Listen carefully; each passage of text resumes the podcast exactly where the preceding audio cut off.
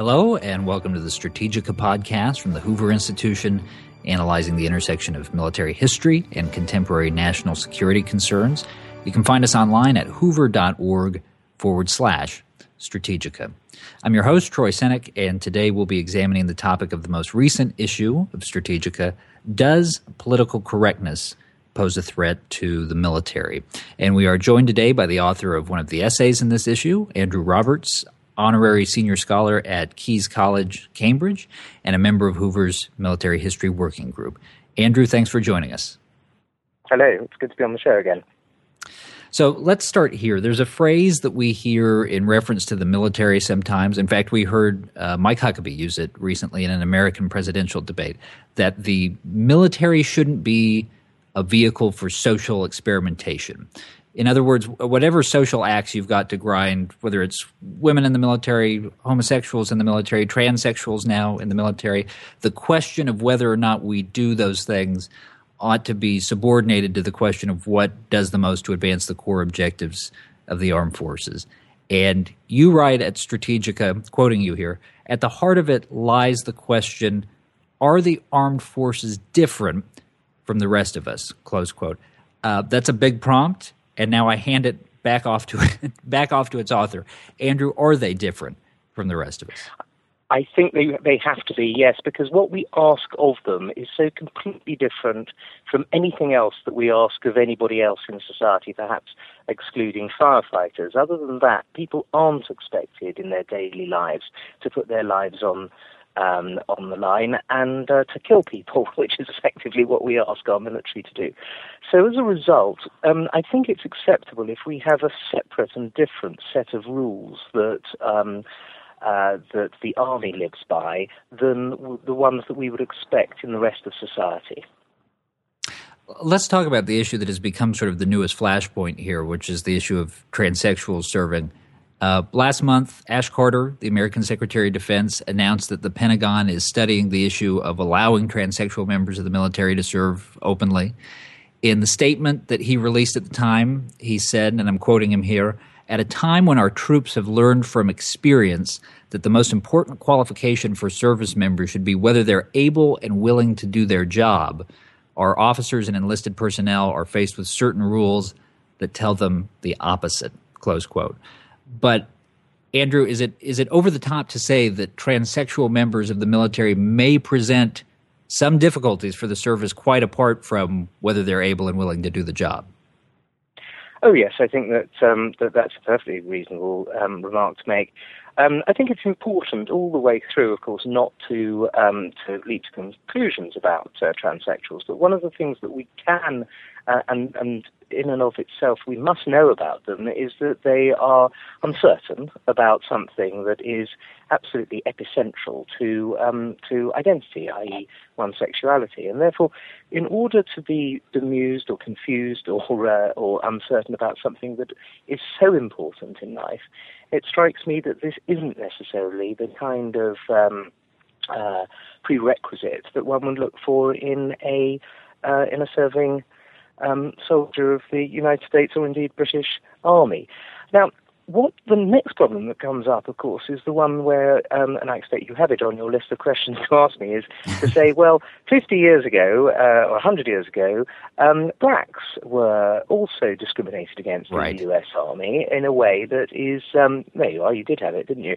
Uh, that is uh, a uh, now rightly considered to be absolutely despicable and disgraceful, and we wouldn't uh, put up with it for a moment. But I think there's a big difference here between a tiny minority of people who are transsexuals and a very significant proportion of Americans who are, uh, are African American origin. And I think that uh, if your country had spent, uh, you know, four years ripping itself apart and 600,000 people dying for the rights of transsexuals to be recognized, then that would be one thing. Mm. But in fact, the American Civil War was about the uh, the rights of uh, of blacks. So I really do think that um, in any kind of grown up debate about this, beyond the sort of sixth form uh, debating society, one can see that there is a huge difference between uh, one and the other. When it comes to the, the broader topic of this issue of strategic about the effect of political correctness on the military, how would you compare the environment with the American military versus the British military? Is there sort of a, a rough parity there as far as how much influence political correctness has, or is it different? Well, yes. Um, in fact, they are. No, they're very alike. In fact, only this week we've had the uh, situation where the um, SAS, our uh, elite um, military unit, um, special forces unit, has been told that it has to make the entry requirements into this uh, regiment, famed regiment going back to the Second World War, which of course has uh, fought on the front line in many, many, or indeed behind the front lines, behind the enemy front lines of uh, many, many conflicts since then, has been told that actually they must make it easier to uh, to get in because um, uh, some uh, recruits um, died. They were they they overheated and didn't have enough water, and therefore now they're going to be doctors uh, monitoring and uh, and uh, under certain circumstances you can't actually go out and even take part in the uh, recruitment process. And if it's too hot, now, this is a classic example of uh, of really of lawfare as much as uh, anything to do with warfare, and um, and victimhood, the victims' families, victim. The word "victim," of course, in this is a rather strange one to use, but nonetheless, it is used by the human rights lobby um, to uh, to try to make um, uh, make life nicer, effectively. But the point about an army is that you have to have people who are capable of fighting in every kind of circumstance, including extreme heat.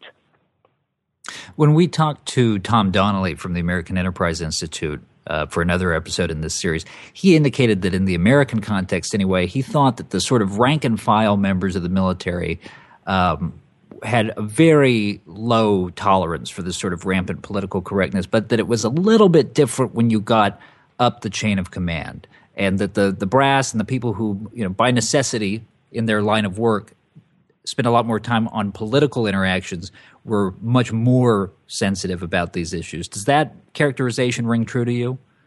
It does, and it's certainly seen in the uh, in the British Army where the it's the chiefs of staff and their um, and their advisors and their um, deputies who seem to go out of their way to try to uh, fit into the um, to the politically correct lobby, largely because, of course, they're the people who have to interface with politicians, who uh, who also want to look as though they're uh, they're being very um, very open-minded and, and, liberal. Whereas down the food chain, as it were, when you get to the grunts on the uh, on the actual front line, um, they have uh, much the same sort of, I'd say, commonsensical attitude that uh, the rest of society does. And you make mention in your piece at Strategika, I'll quote you to you again. Uh, quote, we can be certain that if the military does bifurcate along ideological grounds between traditionalists and those who wish to accommodate the Obama administration's new craze, history suggests the traditionalists will lose out and the Secretary of Defense will promote the faddists over them, close quote. Um, Andrew, America has this proud tradition of civilian control over the military. Uh, do we need to be worried, though, about the fact that the, the cultural gap between the two sides seems to be growing? Maybe not exclusively with the Obama administration, but the, the gap does seem to be getting larger. I think that's right. I think that a um, an increasingly uh, carping media uh, is uh, is partly to blame for this. The headlines you see are, um, are very often unfair to the top brass of the military. Um, and also just sheer careerism. If you know that you're going to be much more likely to uh, get promoted, the more closely um, identified you are uh, in a politician's mind with these new fads, then I'm afraid, you know, um, uh, soldiers aren't uh, immune to um, to ambition. Of course, they're not, and uh, so one thing leads to another all too often. So, the final question that I'll pose to you as a professional historian when we talk about the decline of great military powers, we tend to look first, anyway, at material factors, at overstretch, at lack of resources, at economic concerns. To what degree ought we to factor in culture? I mean, do we look at fads like what you're describing here and do we say eh, it's it's a sign of the times, but it'll pass, or do we say, look, this could be a harbinger of, of major institutions sort of losing their way and taking their eye off the ball? Oh, definitely. I think if you look historically at the fall of the great empires, and I and I do see, with reservations, America as being the latest and greatest uh, imperial power in, in human history. Um, then you see the way in which they they they die, the way in which they collapse and uh, and are broken, is very rarely anything to do with their um, their actual material strength vis-a-vis those people that uh, that bring them down. It's always down to willpower. Look at the Romans.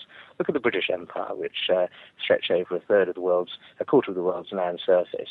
Um, you know, we were far more powerful than the uh, than the small. Um, uh, nations that took us on.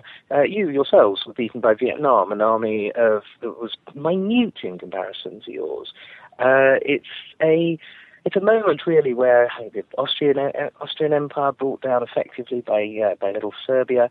You know, it's these small groups and small um, uh, engagements that remind everybody how, or at least tell everybody how um, how the lack of willpower uh, in the greater and stronger and richer country um, is the uh, is the defining factor.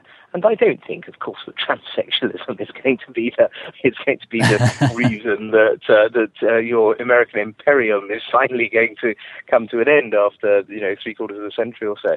But I do think that it is a uh, one of a number of uh, indications that. Um, the America of, uh, of today is not quite the America of uh, General Marshall and General Eisenhower.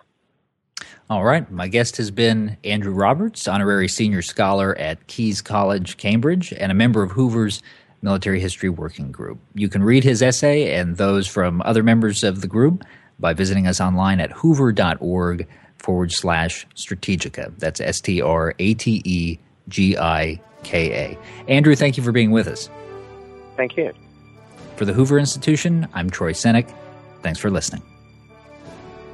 You've been listening to Strategika, and I'm Victor Davis Hanson.